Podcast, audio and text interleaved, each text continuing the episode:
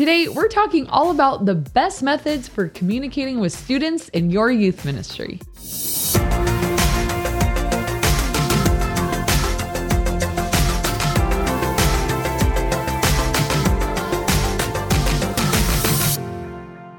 Hey everybody, welcome to the Ministry Coach Podcast, where we come alongside you and help you grow your ministry, not only in the size, but also the health of it by giving you weekly tips and tactics. My name is Jeff Lascola, and this is... Kristen Lascola. So this is, when normally when we record this, this podcast, we do it at night.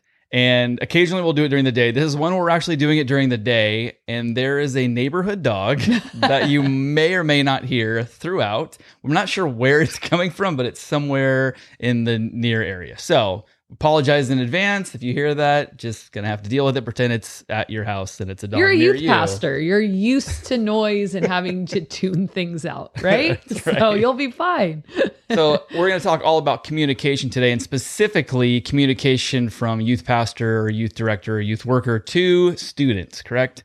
Yeah. So this question actually comes up a lot, and I know why, and it's because communication is literally half the job sometimes. Yeah. So it's not only what are we doing, but having to have different methods, effective methods to let people know what we're doing to get the biggest impact, because it doesn't matter if we're doing great things if nobody knows about it, right, or knows how to sign up or find it or whatever.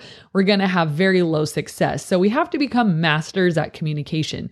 We've done another episode on how to communicate to parents specifically. So that's another communication episode you'll want to check out. Jeff will link it below. I always say that because I just assume you will.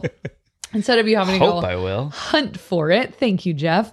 But yeah, today we're going to talk about communication specifically to uh, students. So let's start with a little bit of a prerequisite. And we've talked about this before, but without talking about this, it just doesn't, like we can't go any further in communication. So in order to communicate, you have to have people's information. Mm-hmm. And so if communication is half the battle, gathering information is half of that battle, because gathering information... And what percentage would that be?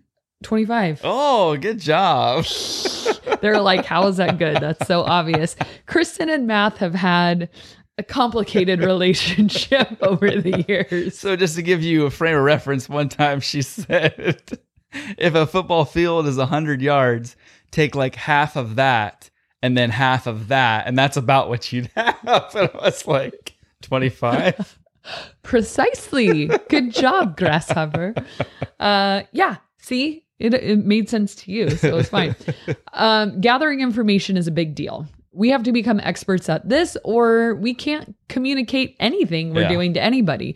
So it's just this like building block of you gather the information, you communicate, and then, you know, you have hopefully a rhythm or system eventually of communication that's less work. It's going to be a lot of work at the beginning. So this came up because we got a question from a listener, and it was a really good problem she was having. She was like, we're growing, mm-hmm. we're listening to your podcast, we're putting all this stuff into practice. We're, we're trying really hard to get systems in place, but the growth has kind of showed some weak spots, I guess you could say, mm-hmm. of, well, now we are figuring that it's kind of hard to communicate, and it's kind of hard to even know how, like she said, gathering data and information on people. So here's, here's the bottom line is you need, if you can't have a software system that is a people tracking software system, that's the number one thing I'd recommend. Then you're probably going to have to use a Microsoft Office kind of mm. uh, jerry-rigged system a little bit. So our church uses something called Arena. It's a people tracking software system, and it can do all kinds of stuff. There's another company called Rock that is similar, and I think it has like the latest bells and whistles, but there's probably all kinds of people tracking software out there. If your church, so this would not come out of your youth ministry budget. What this needs to be is a catalyst for a conversation with your senior pastor, because if your church is hoping to grow and is doing good things and is experiencing some growth, and you guys don't have a church-wide global people tracking software system, you will not be able to sustain your growth. Yeah. So it, it is expensive. I don't pay that bill, so I don't really know how much it costs, but I'm sure there's things for all different sizes of churches and companies or whatever, so that you can bite off just however much you need to chew on that. So in the past, I have not utilize those systems. And back in the day when we were a youth group of like eleven kids, I did just use Excel. Mm-hmm. So, you know, I would make sure I had everyone's information and I would put it into my little database called Excel. And then I would use Excel and Word together, like Word for a mail merge, meaning like the mailing labels mm-hmm. to send people stuff in the mail. I would use email distribution lists. Um, like just through my work email, I'd have a list that was called junior hires or junior high parents or whatever it might be. And then I'd have these Excel lists that I saved of information. So it'd be like seventh grade girls, seventh grade boys, sixth grade girls, sixth grade boys, just so I had it organized if I only needed to communicate to one grade. So basically what I'm saying is you could go cheap and use Excel and Word. Uh, that's probably not super sustainable, but it at least would be a Band-Aid for getting something rolling. But like I said, you your church is really going to need for the long term a people tracking software. So that's where communication starts. Now, the information we want from people are stuff like this. So I have a um, a card and I just made it, like it's nothing fancy, and it's called a junior high information card. So anytime we have a new student that I know is not in our system, I have them fill out this card. It just asks for their first and last name, their date of birth, their address, their phone number, and an email address. And usually I say, give me your parent email address if you don't check your email, or give me both. Having a student's information and a parent's information simultaneously, mm-hmm. like you could have your spreadsheet for students, your spreadsheet for parents, but you definitely want to make sure you have both. Once you have that info card filled out, you can start to put that into whatever your system is. Like I said, is it software or is it Microsoft Office, whatever you want to use, but put that information somewhere where it's usable and retrievable for you. Now, now that we have their information and we put it into some kind of system, now we can actually start communicating. So wherever you're starting at this journey, like if you're like, no, we have everyone's information, we're good, then just skip to this part, part two.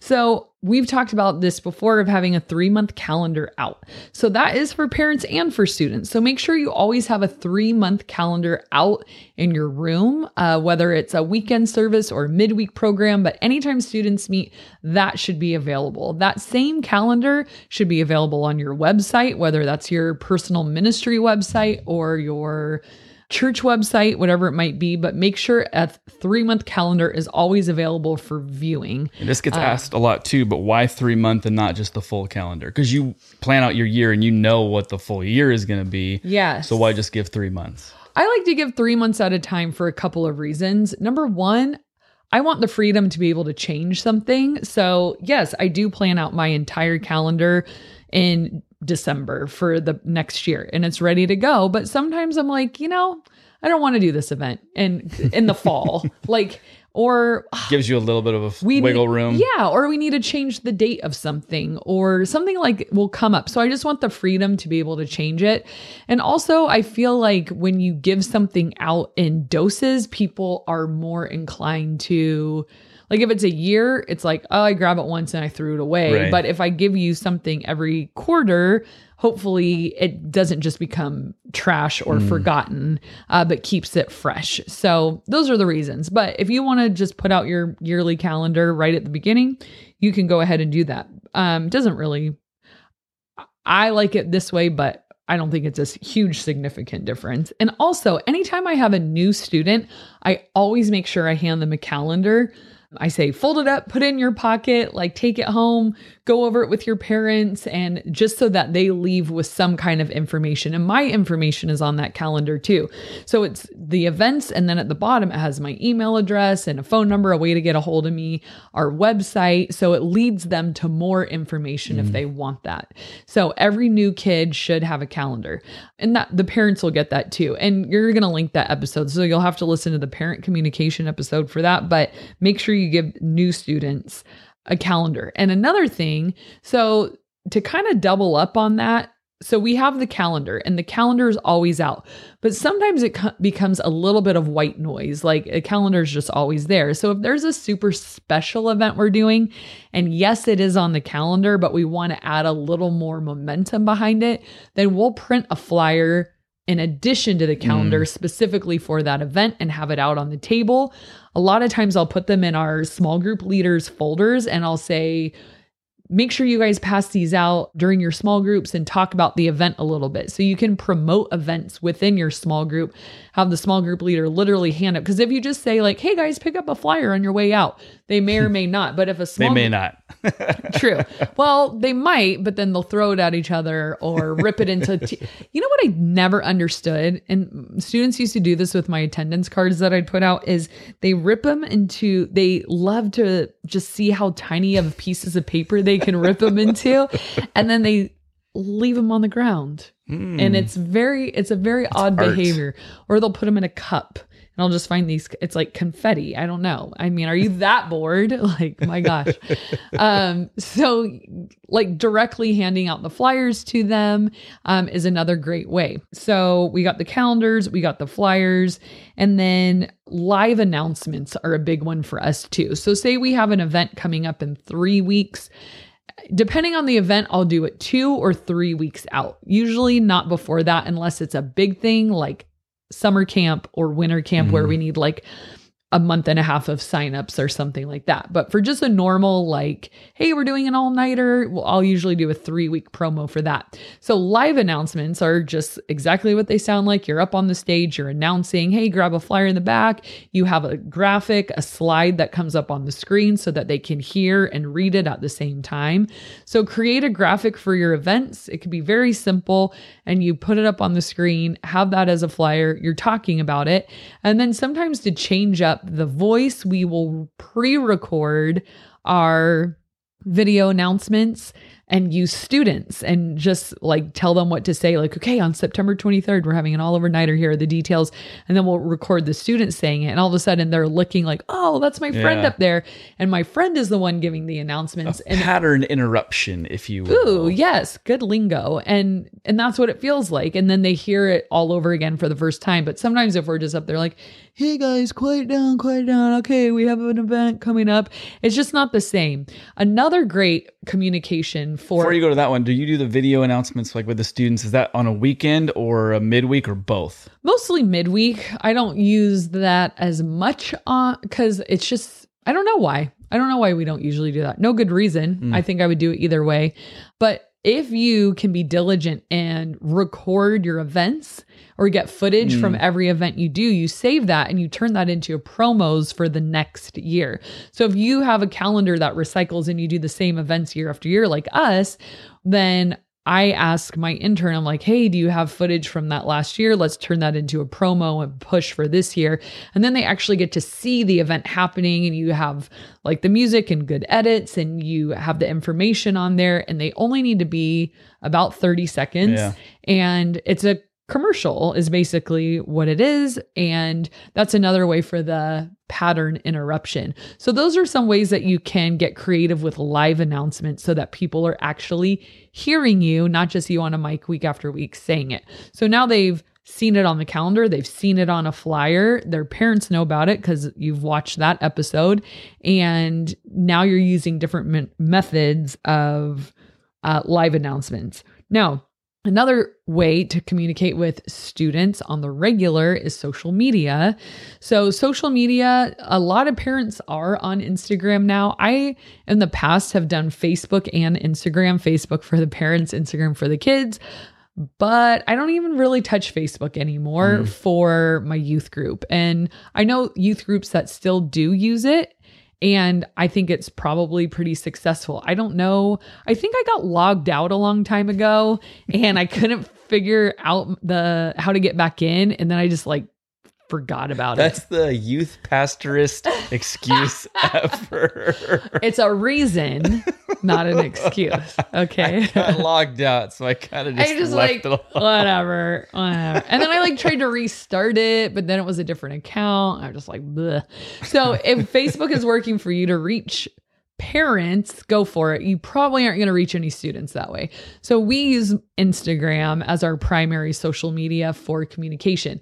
So when you're on, we could probably do a whole episode on Instagram. Maybe we'll do that in the future, but making sure you're utilizing reels, posts, and stories, because depending on who the consumer is yeah. and what kind of content they're going, some people just watch stories. That's all they do. They yeah. just go through the top reel and so, reel.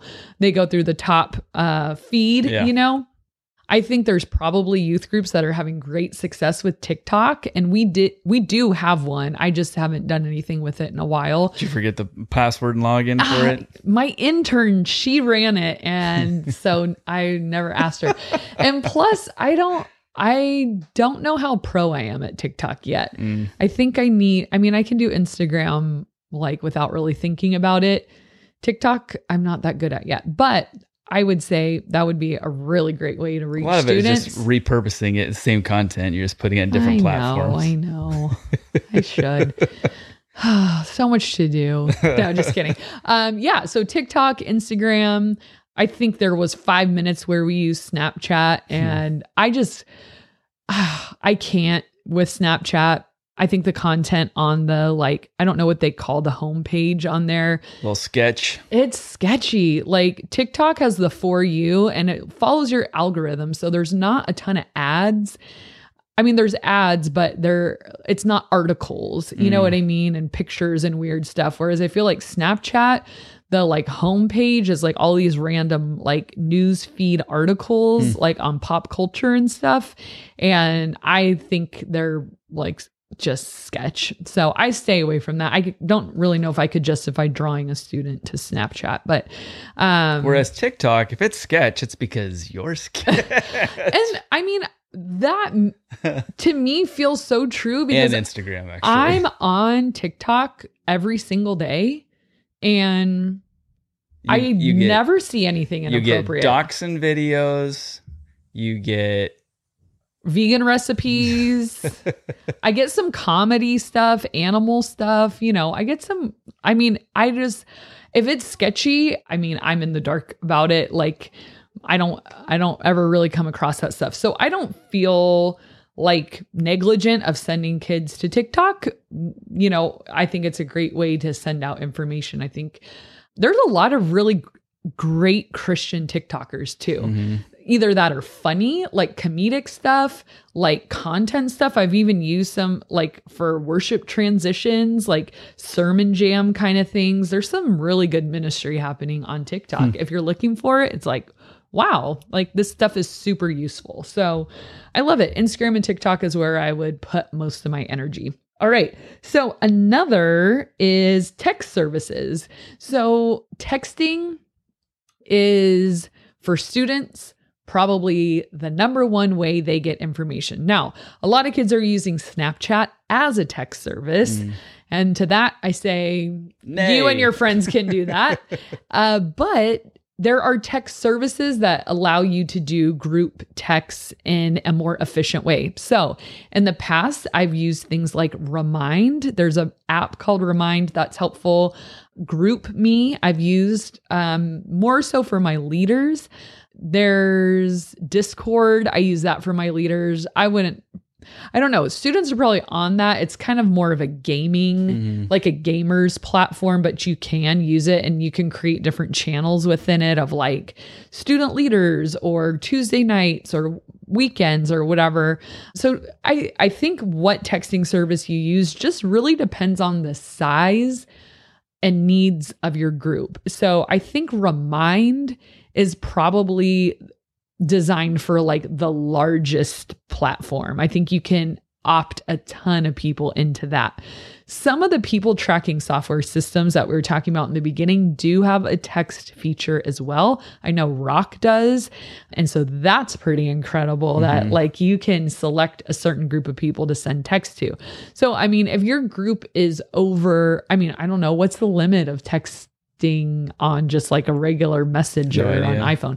Right. And so getting a texting system, I would say just probably do a little bit of research for what is the best one for your group size. And then you can send out those texts to students once a week. And the great thing is, because, you know, when you're in a group chat, it's just terrible because just dinging constantly. Yeah. And so the GroupMe it or GroupMe Remind app, it's like more one-way communication, mm. and then they can respond just to the administrator, oh, okay. to the sender. So they can reply to you, not really to each other, and you can't really see anyone else's communication.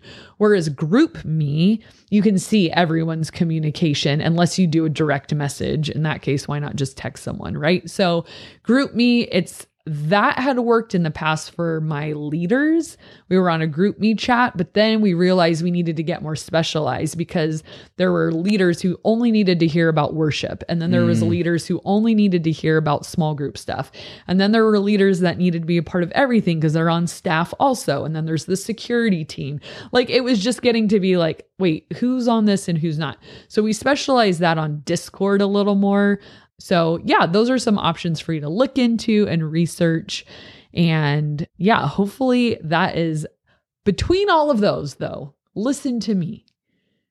Students still will text you the day of an event and be like, where are we meeting? Where are we going? What time does it cost? Blah, blah, blah. I didn't know about what this. Does it cost? What time does it cost? That's how ridiculous it is. Like, I feel like with even all these fine-tuning points of communication totally. and all the effort on our end to push communication to you. And that's the thing we've talked about before. Make sure you're not making people pull information out of you, but that you're pushing communication yeah. to them. You know, nobody should be confused unless they're just not paying attention, but it shouldn't be because, well, you never sent it out. And and the timeliness of communication is a big deal too.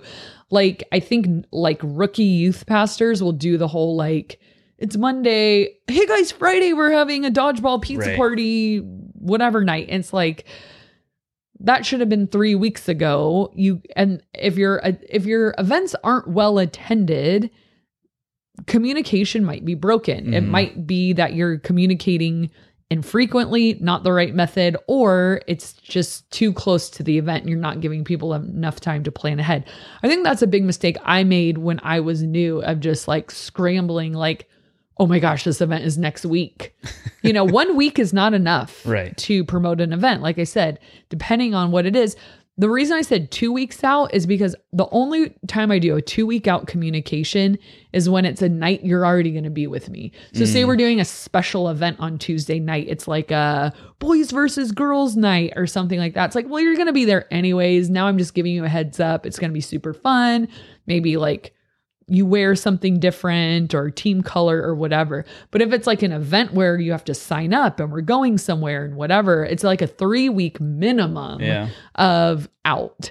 And so, yeah, those are some questions to ask yourself if you're like kind of stuck of like, why aren't people coming to stuff? So yeah, I think that kind of wraps it up.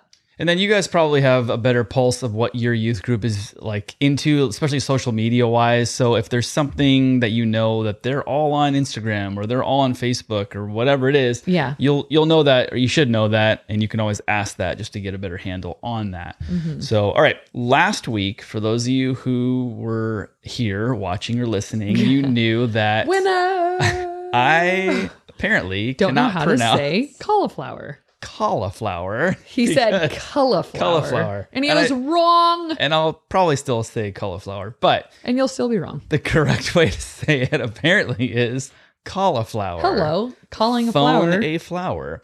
So I'm wrong, but we have another question. This is another pronunciation thing that actually we're on the same page with, because I decided to just side Unite. with whatever she does because she's always right. So this is one that goes back to Um, like kindergarten in those days. Oh, I hate this one. Crayola. Is it Crayola crayons, crayons, or crowns? I hate that last one. And why was there always a kid in like first grade who would say, um, can I have the brown crown, please? Can you please pass me the yellow crown? I'm like, crown, crown, crown so I won't frown. Like a crown? Yeah. Like there is no, I'm sorry. There is no way that you may be, be skewing the results right now because people might be too we'll afraid be honest, to write crown. If you're a crown sayer, be proud and write it because I need to understand why you say crown. Looking up the spelling of the word crayon seems most phonetically yeah. correct, but everyone knows it's just crayon. Crayons. It, it should. So the way we pronounce it, C R A N S. Crayons. Um, I I could be friends with someone who says crayons, I guess. Yeah. I'd kind of like internally roll my eyes. But if you say crowns... It's because they've one-upped you, basically. Yeah, maybe. If you say crowns, I don't know. I would say like, oh, it's a regional thing. But it's like, well, it was where we grew up. There were people that said yeah. all three. Crown. Yeah. That is... I don't know. I wonder if we're the only... Have we? Are we the only one who has experienced kids calling them crowns? It's weird. Put that in the comments section below. What do you guys say? Crayons, crowns, or crayons? Crayons, crowns, crayons. All right, let's do a community comment of the day. This comes from Cody Loft, who says, your content is so good. There isn't enough channels out there for youth ministry workers. I'm learning lots from your podcast. Thank you guys for all that you do. You're well, welcome. Thank Cody. you, Cody. That is our goal. So. We wanted to put out stuff that is youthful, youthful, youthful, youth, uh, you, uh, useful for youth workers. Crowns, youth, youthful. It's like you said, useful with a lisp. Or that. Useful. We wanted to put out content that was super useful and youthful so that you guys would be able to take something away every time, every episode. So yeah. hopefully we're able to do that. And like Kristen was saying before, we will link up. Actually, it'll be right, if you're watching on YouTube, it'll be right up here above Kristen's head. Oh. There will be a card you can click on on YouTube to go to the parent communication. If you're listening on the podcast or if you just go in the YouTube description, it'll be down below as well. So thank you guys so much for watching and listening, and we we'll will see you next time. time.